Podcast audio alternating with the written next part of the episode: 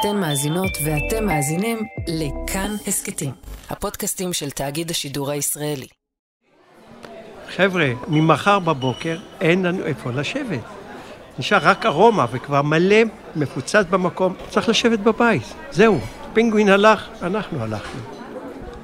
יש מקומות שמרגיש שתמיד יהיו שם.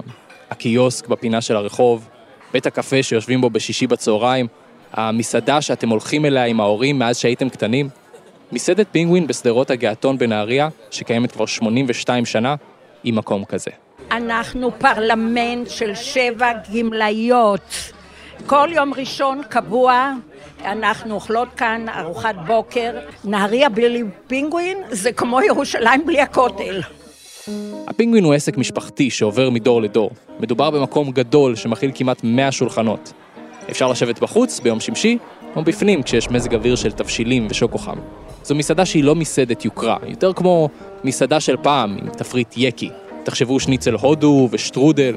כמעט בכל שולחן תמצאו פרלמנט. אנשים שבאים לפינגווין כבר שנים. אנחנו משנות ה-60 יושבים קבוע. לפני ארבע שנים קמה קבוצה שקוראים לה פינגווינים, קבוצת הפינגווינים, יש לנו חולצות של זה, וזה היה מקום המפגש שלנו כל הימים.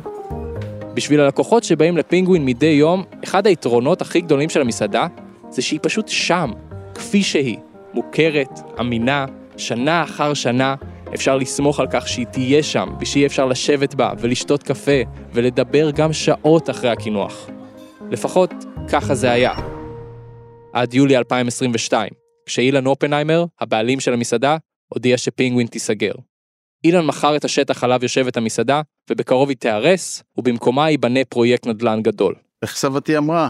צריכים לפרוש בשיא, לא כשמנהל הבנק רץ אחריך. דצמבר 2022, כך הוא הכריז, יהיה החודש האחרון לפעילות המסעדה, מה שייתן לאנשים כמה חודשים לבוא להיפרד. ויש לא מעט כאלו שאפילו שנה לא הייתה מספיקה להם בשביל להיפרד. ביום שיסגרו, המקום הזה אנחנו נארגן שביתה. גם אני הייתי עצוב לשמוע שפינגווין נסגרת. אני הנחתי שכמו הרבה מוסדות ותיקים בשנים האחרונות, הסגירה באה בגלל קשיים כלכליים, בגלל הקורונה, בגלל האינפלציה, אולי שניהם ביחד. אבל כשבאתי לבקר שם באוגוסט, גיליתי דבר מאוד מפתיע. אילן אופנהיימר, הבעלים, אמר לי שפינגווין הייתה ונשארה רווחית. אז למה לסגור מוסד כזה אהוב ומצליח? החלטתי אז שאני הולך להמשיך ולחזור לפינגווין בנהריה עד היום האחרון שלהם בסוף דצמבר. רציתי להבין מה באמת עומד מאחורי הסגירה שלה, ועל הדרך לקבל תשובה לעוד שאלה שתמיד סקרנה אותי. איך ממשיכים לעבוד במקום, במיוחד בעסק כל כך קשה ולחוץ כמו מסעדה, בידיעה שהיא הולכת להיסגר, כשאין ציפייה לעתיד או לצמיחה, וכל מה שיש זה ספירה לאחור. אני אלון אמיצי, והשבוע בחיות כיס. הסיפור של הפינגווין. איך סוגרים סמל עירוני אהוב שקיים 82 שנה, איך מפעילים עסק עד היום האחרון שלו, ולמה בעסקים משפחתיים לפעמים צריך להקריב את העסק כדי להציל את המשפחה.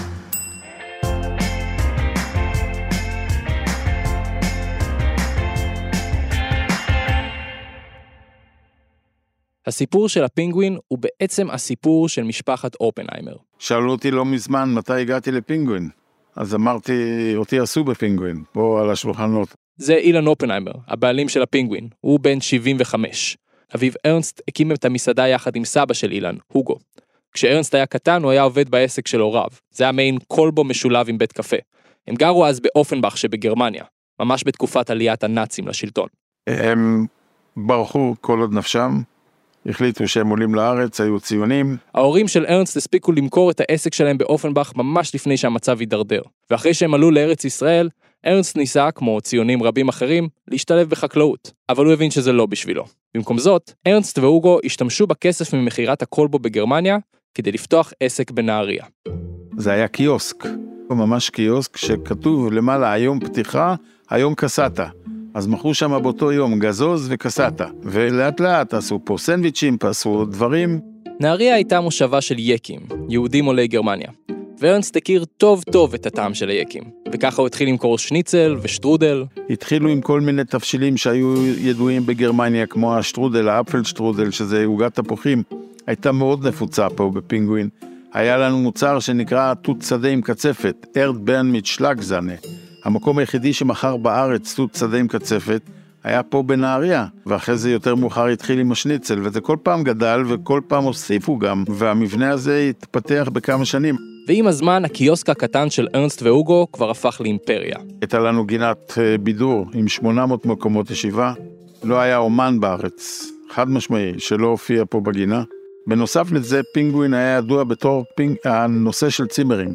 היה לנו הסכמים, לנו, לאבא שלי עוד.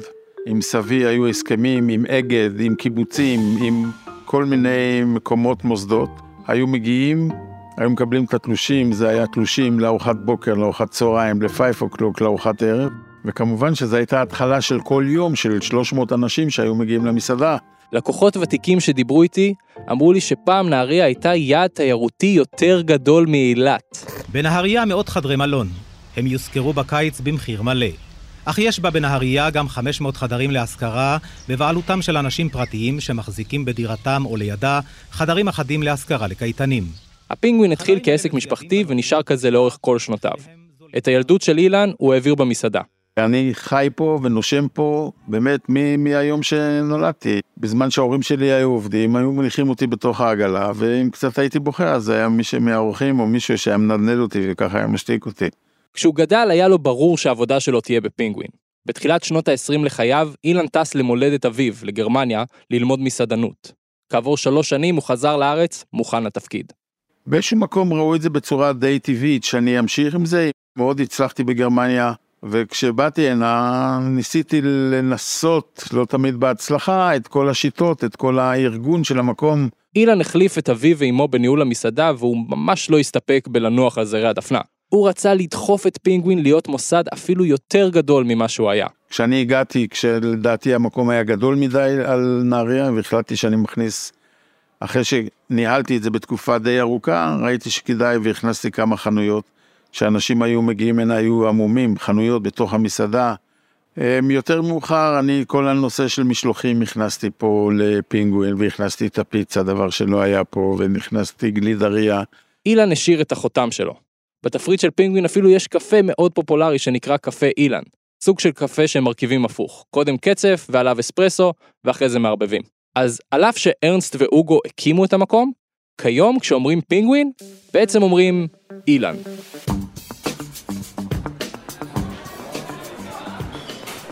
כשהגעתי באוגוסט לפגוש אותו, הוא לקח אותי לשולחן הקבוע שלו. בלב המסעדה, בין הבר לקומת השולחנות השנייה, יש לו שולחן שפונה לעבר הכניסה. הוא רואה משם את הלקוחות הנכנסים, היושבים, ואפילו יש לו עין לחלון הפס שמשותף למטבח. אני יושב בשולחן פה, מכיוון שאני רואה מי מגיע, אני אוכל להגיד לו שלום, אני אוכל לקבל אותו בברכה, אני לא אוהב לשבת עם הגב לקהל. ופה, השולחן הזה, אני בעצם, יש לי קליטה על כל מה שקורה במסעדה. אז לכן אני תמיד יושב פה, ואני רואה את כל האנשים שמגיעים. כשהגעתי לפינגווין באוגוסט, באמת הכל רץ חלק. זה אולי נשמע מובן מאליו, אבל זה באמת הדהים אותי לראות מלצרים וטבחים מתאבדים על כל שולחן, אחרי שהם כבר קיבלו את הבשורה שהמקום הולך להיסגר. אולי ציפיתי לקצת יותר אסק, אבל הצוות לא היה נראה מודאג מדי מכך שהסוף קרב. כל מי שפה רוצה להיות חלק מהסוף של המקום. יש איזושהי חוויה בלסגור כזה מקום, זה היסטוריה, זה 82 שנה. זאת שרון, והיא חלק מהפינגווין לא פחות מאילן כנראה. שמי שרון, ואני מנהלת את פינגווין נהריה. כמה זמן כבר מנהלת את פינגווין? אה, במצטבר אני 30 שנה פה, אבל עם הפסקה כלשהי. התחלתי מלצרית מהר מאוד, הייתי ברמנית מהר מאוד, אחמ"שית וזהו, ושאר היסטוריה. שאלתי את שרון מה היא מתכננת ליום שאחרי. כאילו בוא נגיד לי בינואר זה לא, לא נגמר. יש לי גם את העסק שלי עם אחותי, אני שותפה איתה, יש לנו את האתנחתא שזה גלריה, ויש לנו את האופנהיימר, שזה מעדניה, שזה גם בשיתוף עם אילן, כאילו יש כל מיני דברים. גם המלצרים חושבים קדימה, אבל הם ממשיכים לעבוד עד הרגע האחרון. אני, קוראים לי אלירן חבזו, עובד פה כמלצר בפינגווין, מסעדה שגדלתי עליה. הבנתי שזה הולך להיסגר, אבל את המקום אני אוהב. לתת יד במקום הזה לפני הסגירה זה מבחינתי, עשיתי את שלי. מקום נוסטלגי. מי שבאמת עושה הכל שם כדי שהעסק יתפקד ביום יום, הוא אמיר, אמיר אופנהיימר, הבן של אילן. אני מתאר את זה ככה שכאילו אני המנכ"ל ואבא שלי הנשיא, זה הדיבור. אמיר הוא בשנות ה-40 לחייו, וכמו אילן, העיניים שלו תמיד בוחנות את המסעדה לראות שהכל זז כמו שצריך. אבל אם אילן הוא הפיפל פרסון, זה שמקבל את פני כולם ולוחץ לכולם ידיים, אמיר הרבה יותר פדנט ממני, אני הרבה יותר מעגל פינות, וזה לטוב ולרע, משני הצדדים. תשמע, הייתי פעם, סתם צריך לדעת, מתעצבן על אנשים שלא פינו בזמן ללקוח, ואמרתי להם את זה 20 פעם, לא יודע מה, לעבוד עם מגש, במלצרות. היה חשוב לי שאנשים לא ייקחו בידיים בצורה לא מנומסת את הכוסות. כמו אביו אילן, גם אמיר העביר את הילדות שלו בפינגווין. כשהייתי ילד קטן, כדי לראות את אבא שלי הייתי צריך לבוא לעבוד, הייתי צריך לבוא לראות אותו, כשהייתי קצת יותר קטן אז אה, כל פעם השתנה לי התפקיד בהתאם ל, ליכולות שלי לצורך העניין, לגובה שלי. פעם הייתי אה, מקלף אה, מלפפונים ואחר כך אה, הייתי בכלים, וכאילו זה היה הדרך שלנו להיות עם אבא שלנו. זה לא שכאילו זה עסק אה, שיש לאבא, יש אנשים שאני תמיד התפלאתי שלא ידעו מה ההורים שלהם עושים, וזה, ואצלי זה לא היה בכלל אפשרות כזאת. כאילו אם לא הייתי יודע מה הוא עושה, לא הייתי עם אבא שלי פשוט. במשפחת אופנהיימר יש עוד שני ילדים, אלון ומאיה. החברים שהם חברים טובים שלי עד היום קראו לי פינגווין בואנה, זאת אומרת ככה זיהו אותי. כאילו זה, זה, זה שווה ערך אלון ופינגווין המון המון תקופות. אני תמיד צוחק ואומר שאני לא זוכר את אבא שלי באחד גיל בר מצווה. כי הוא, הוא לא היה, הוא לא היה באזור, ב, לא בא לימי הורים, והוא לא בא לטקסים בבית ספר, אולי איזה פעם פעמיים שאני זוכר כאלו. אני בתור ילדה, אם הייתי רוצה באמת לראות את אבא שלי, אז גם הייתי אוהבת את המסעדה, וזה אף פעם לא הייתה תחושה של חיבור, זה היה בדרך כלל, אני זוכר, היה שולחן קבוע שהיינו יושבים, שהוא ככה חולש על כל המסעדה, שאפשר לראות ממנו ככה את רוב האורחים, ותמיד הייתה איזו חוויה ש, שרואים דרכי, כי אבא שלי היה מסתכל עליי, אבל בעצם בזמן הזה בודק אם המלצרים עושים את העבודה שלהם, אם מי שנכנס מקבלים את פניו. שניהם היו מעורבים במסעדה כשגדלו, כי אי אפשר להיות אופנהיימר בלי להיות חלק מהפינגווין. אבל בסופו של דבר הם החליטו שהדרך המקצועית שלהם נמצאת במקומות אחרים. אלון עזב למסעדות אחרות בארץ ובחו"ל, ובסוף הוא עבר להייטק. מאיה בכלל הלכה לתחום הטיפול. אבל דווקא כשהאחים שלו התפצלו מהמסעדה, אצל אמיר התחדד הרצון להגביר את המעורבות שלו. ובעצם להיות עבור אילן, מה שאילן היה עבור אבא שלו, ארנסט. אמרתי אני אעשה שנה שנתיים. והשנה שנה שנתיים האלה נוסו 17 או 15 שנה, אני יודע כמה זמן זה עכשיו, בשנת 2007 אני פה, עכשיו 2023 בואכה. נתקעתי, במרכאות, לא במרכאות, נשאבתי. אמיר השקיע את כל כולו בפינגווין. מה, אתה יודע כמה פעמים אה, ויתרתי על אה, ללכת לים עם חברים, או ללכת ל... לא יודע מה, מסיבות, לא יודע מה, כשהייתי יותר צעיר. היו הרבה ויתורים, היו הרבה דברים שהחלטתי שיש מחר אירוע, יש מחר אה, קבוצה של אנשים שאני צריך להגיע אליהם, או אין מנהל, או אין אה, ברמן, אין אה, טבח, אין מלצר, מלא סיבות למה אתה צריך כן להישאר ולוותר על הדברים שאתה יכולת לעשות. אמיר עשה את כל זה במחשבה שכמו אילן, בעתיד גם הוא ייקח את המושכות, ויזכה להשאיר את חותמו על המקום. אבל אז, מה, פשוט הודיעו לך בעצם ביום אחד, יום בערב? זה לא יום בערב, אתה יודע, שמע, זה מאז שאני ילד, אבא שלי אמר מה עושים הלאה, איך ומה יקרה, ש... וכאלה וכאלה, ותמיד היה דיבורים, וגם במהלך כל העשר שנים האחרונות אה, זה התחזק מן הסתם, ובסוף מה שהוחלט זה שבאמת המכירה של הנכס, ואז זה די טרף את כל הקלפים מבחינתי. באופן תיאורטי, אם עכשיו המקום לא היה נסגר, יש לך דברים שהיית רוצה לעשות פה? וואו, זה הבעיה, היה פה כל כך הרבה דברים לעשות. כי היה, היה פה צורך ענקי, עסק שעובד כבר על אותו בסיס כבר 20-30 שנה, אה, וזה התחלתי לעשות את זה, אבל זה נעצר ונבלם בגלל המכירה. כשפגשתי את אמיר בפעם הראשונה באוגוסט, עבר עליו יום לא פשוט. את היום היה לי ממש כבד כל היום הזה. זה יותר קשה עכשיו שיש לך הרבה זמן לדעת שאתה נפרד, כלומר זה שזה ארוך, היית מעדיף אולי שזה היה כמו פלסטר. תראה, המכירה עצמה הייתה לפני שלוש שנים. זה כאילו איזושהי הודעה שיש לך סבא, שזה גם קרה לי, שקיבל סרטן, ואתה יודע שהוא גוסס, ואתה יודע את הדו דייט, אתה יודע בדיוק מתי אתה נגמר הסיפור. בחודש הראשון ממש הגוף שלי הגיב לכל הסיפור הזה, הרגשתי כאילו שקודם כל הגוף שלי מגיב, ואז כאילו הייתי בסטרס מטורף, וזה עבר. עכשיו, עכשיו, עכשיו, עכשיו, כל האימפקט הזה הוא מאוד חזק עכשיו שכל כך הרבה מדברים על זה ואנשים באים עכשיו וזה, אז, אז זה הרגשה יותר ממשית שזה כבר כאן, אבל אז פשוט כאילו, אתה יודע, איכשהו ניסיתי להדחיק את זה באיזשהו מקום. על אף שהפינגווין ידע עליות ומורדות במהלך השנים האחרונות, הוא הצליח להתמודד עם כל האתגרים שבאו לכיוונו. הקורונה, ההצפות בנהריה, קטיושות מחיזבאללה, הכל. לידי נמצא אה, אילן אופנהיימר, שהוא אה, בעלים של בית קפה. אנחנו שמענו את אה, גיא מדווח מחיפה על בתי קפה פתוחים למרות התקפות הטילים. גם אילן מקפיד שבית הקפה שלו, המסעדה שלו, תהיה פתוחה כל הזמן. אהלן, בוקר טוב. יותר מזה, אילן, שוטרים ביקשו ממך לסגור את המקום ואתה עדיין ממשיך לפתוח אותו, למה? אני מקווה שאני פועל נכון, אני לא בין אלה שמנסים להפר את החוק, אבל אני חושב שחשוב שיהיה מורל גבוה. אז למה אילן אופנהיימר החליט יום אחד למכור את מפעל חייו? פתאום לתת את המפתחות ליזם נדל"ן שיהפוך את מרכז החיים של כל המשפחה שלו דורות אחורה וקדימה לאיזה מגדל. בשביל לענות על השאלה הזו צריך לדבר על משפחה אחרת מנהריה, ששם המשפחה שלהם בטח מוכר לכם. משפחת שטראוס. המשפט אומר, דור ראשון אה, בונה, דור שני מרחיב, דור שלישי הורס.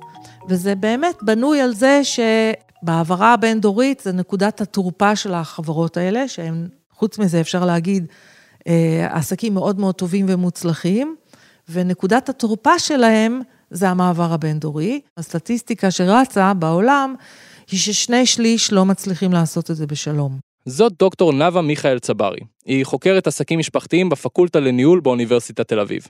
את הנושא הזה היא מכירה גם מהבית. דוקטור צברי היא בתה של ראיה שטראוס. דור הראשון זה דוקטור ריכרד שטראוס, סבא שלי וסבתא שלי, שהקימו ביחד את העסק מרפת של פרות למחלבה, אה, אחר כך הוקמה גלידה יותר מאוחר, ובעצם בימי חייהם אה, הייתה מחלבה וגלידה, והדור השני, שזה אימא שלי ומיכאל, הגדילו את זה לעוד תחומים נוספים. המעבר מדור ראשון לדור שני, גם במשפחת שטראוס וגם במשפחת אופנהיימר, היה יחסית קל, על אף האתגרים. בדרך כלל דור ראשון זה שליט יחיד, זה רק אדם אחד.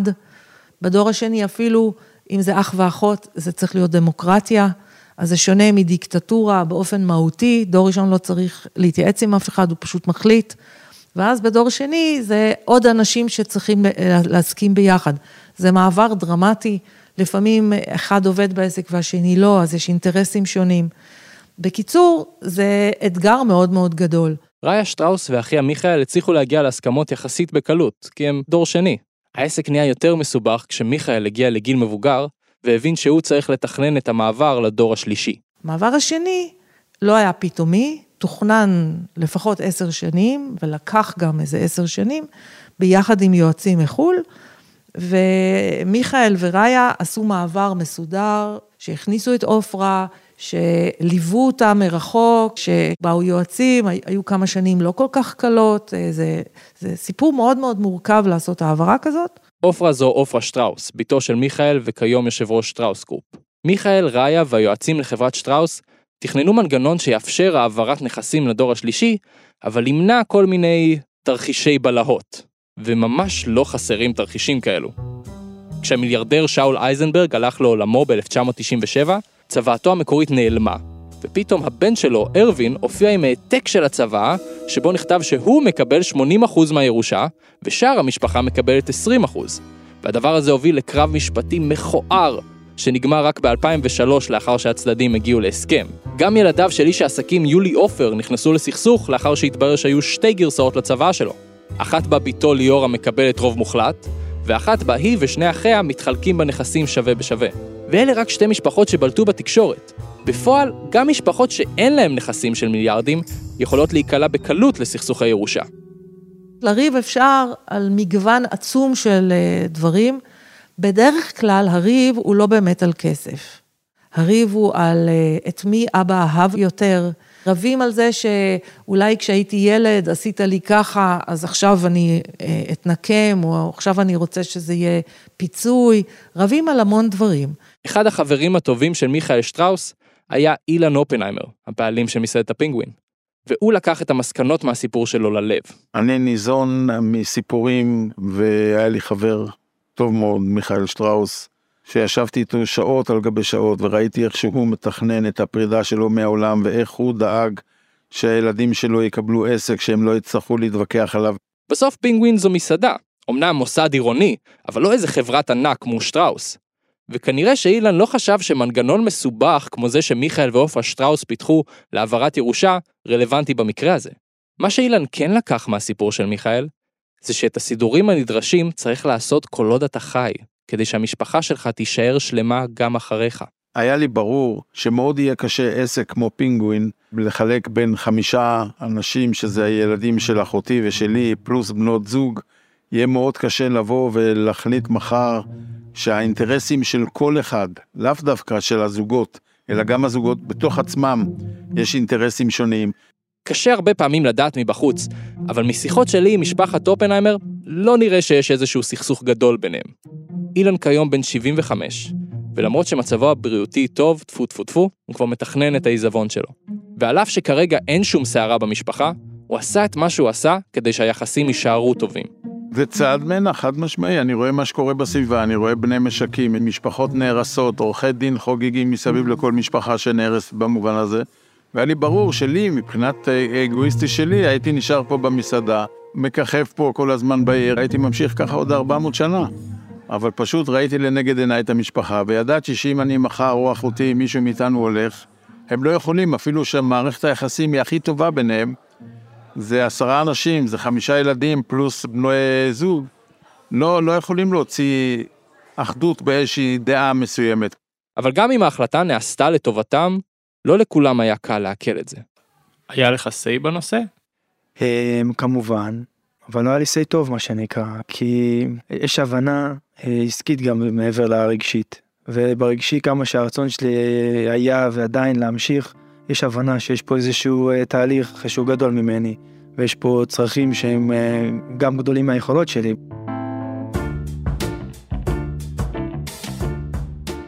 בסוף, גם אם ההחלטה לא ירדה לו הכי חלק בגרון, לאמיר יש תפקיד. עד הרגע שהדלתות האלו ייסגרו, אמיר הוא המנהל בפועל של הפינגווין. וזו עבודה תובענית מאוד. המקום הזה פתוח שבעה ימים בשבוע, ובעקבות הפרסום על סגירת המסעדה, היא נהייתה פעילה כמו שהיא לא הייתה שנים. כל יום הגיעו אנשים להיפרד מהפינגווין. ואלו שאולי לקחו את המסעדה כמובנת מאליה, ככזו שתמיד תהיה שם, החליטו לבלות בה יותר עכשיו, כי עוד מעט היא כבר לא תהיה. הכנת רמבורגר מדיום עם אה, גבינת גאודה? אחת השאלות שהכי סקרנו אותי כשהגעתי ללוות את הפינגווין, היא איך מחזיקים מוטיבציה לעבודה במסעדה, שהיא באמת, מניסיון, עבודה מאוד פיזית ותובענית, כשיודעים שהסוף קרב ובא. שכמה שלא תביא service מדהים ותוציא מנות טובות ובמהירות, זה לא יוביל לשגשוג של המסעדה וצמיחה עתידית או קידום או שום דבר. מרגישים עכשיו יותר לחץ, פחות לחץ, פחות פיקים. אין, זה לא עניין של לחץ, אתה יודע, אני לא צריך להגיד לך מה זה להעסיק עובדים.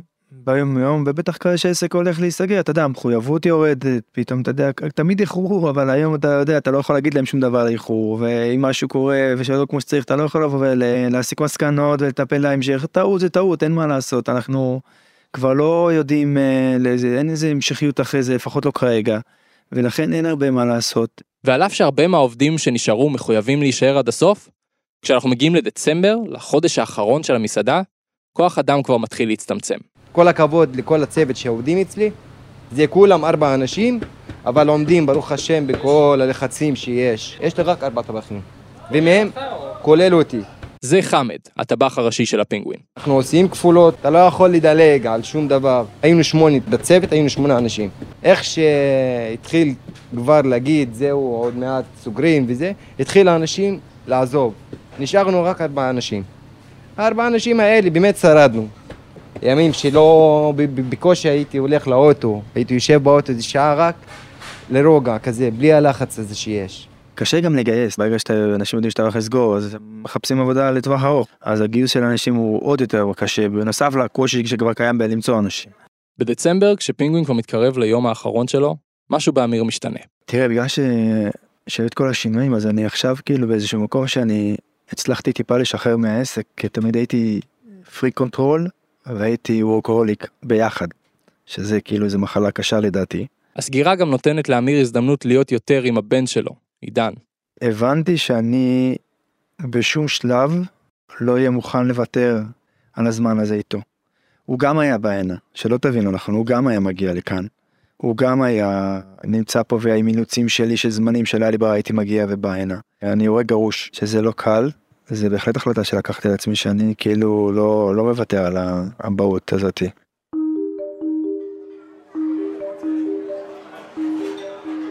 בשבועיים האחרונים של דצמבר כבר באמת מרגישים את הסוף. לשבוע לפני האחרון אילן הזמין אומנים מנהריה ועשה תערוכה במסעדה שכל כולה יצירות שמוקדשות לפינגווין. ואחרי ששבוע התערוכה נגמר, נשארו רק יומיים למסעדה. יום מלא בראשון וחצי יום בשני. סגירה סופית בארבע. אז איך מרגיש יום אחרון של מסעדה שקיימת יותר מ-80 שנה? באופן מפתיע, מי שהיה רואה את הפינגווין באותו יום, היה חושב שזה כמו כל יום אחר. מאחורי הקלעים, לעומת זאת, היה קצת יותר קושי. יובל צריכה להגיע, תשבי לי על. מה חמוד? 45. לימונן הגרוס. נכון. נו, מה קורה עם זה? אין נאנה. תשים פטרוזיליה. בגלל היעדר מלצרים ועם 80 איש ברגע נתון במסעדה, אמיר ושרון נאלצו להיכנס בעצמם ולשרת שולחנות. אבל באותו יום הגיע עוד כוח עזר קטן. באת היום לעזור לנו? כן. אני עוזר לו, אני בדיוק קיבלתי הפסקה קצת, אז אני עושה הפסקה. ו- הבאתי פה את האחיין החמוד שלי שי, אה, ואת הבן שלי, את עידן, שהוא בן תשע, כבר מסנג'ר אותם קצת, ש... זה יום כיף נחשב או שזה ממש... אה, אני לא חושב שהם נהנים כל כך ממני, אני די אה, מורה להם מה לעשות ככה, אתה יודע, חלק מהעניין, חלק מהלמידה אני חושב בסוף. הם יהיו קשוחים אחרי שאני, הם עוברים אותי, תהיה בטוח.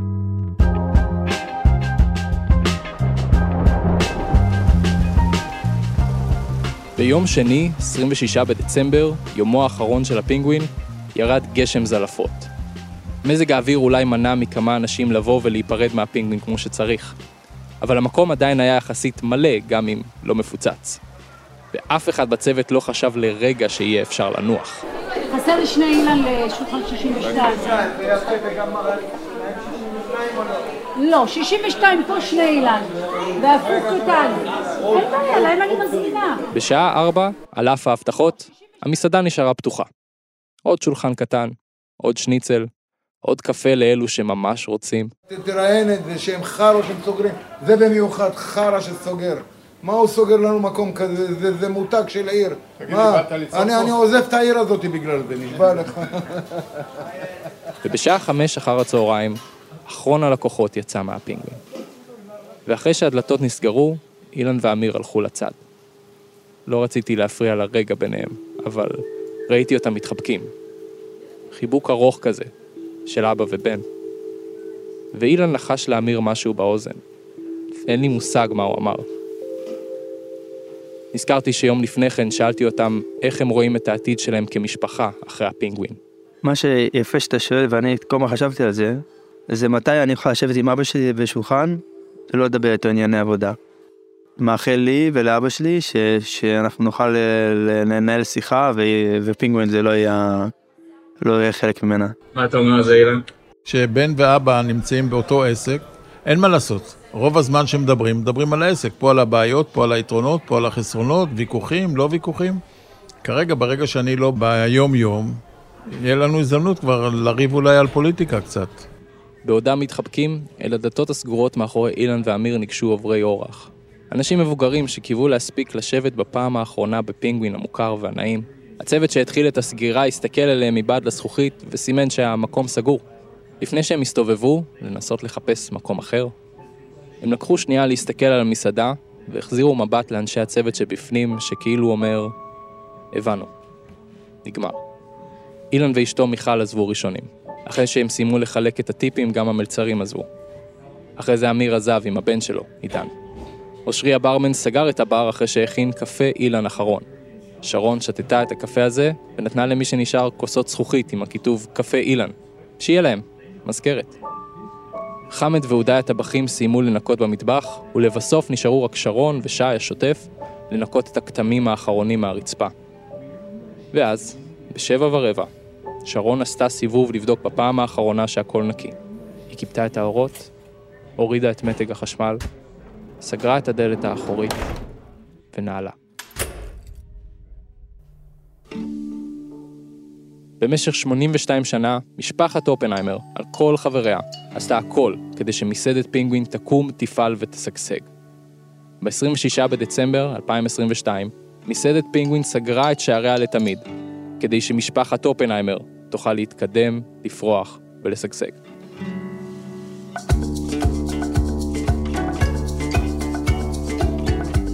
אתם האזנתם לחיות כיס. העורך שלנו הוא תומר מיכלזון. עורך הסאונד הוא אסף רפפורט. שרון לרנר סייע בעריכה. תודה מיוחדת למיכאל לכיש מחטיבת הדיגיטל של כאן על הסיוע הטכני שלו, לאיתי חוטין שליווה אותי לנהריה, והמתמחה שלנו, רותם רפאל, שסייע לי לעבד את החומרים. כל הפרקים של חיות כיס זמינים להאזנה בכל יישומוני ההסכתים וביישומון כאן.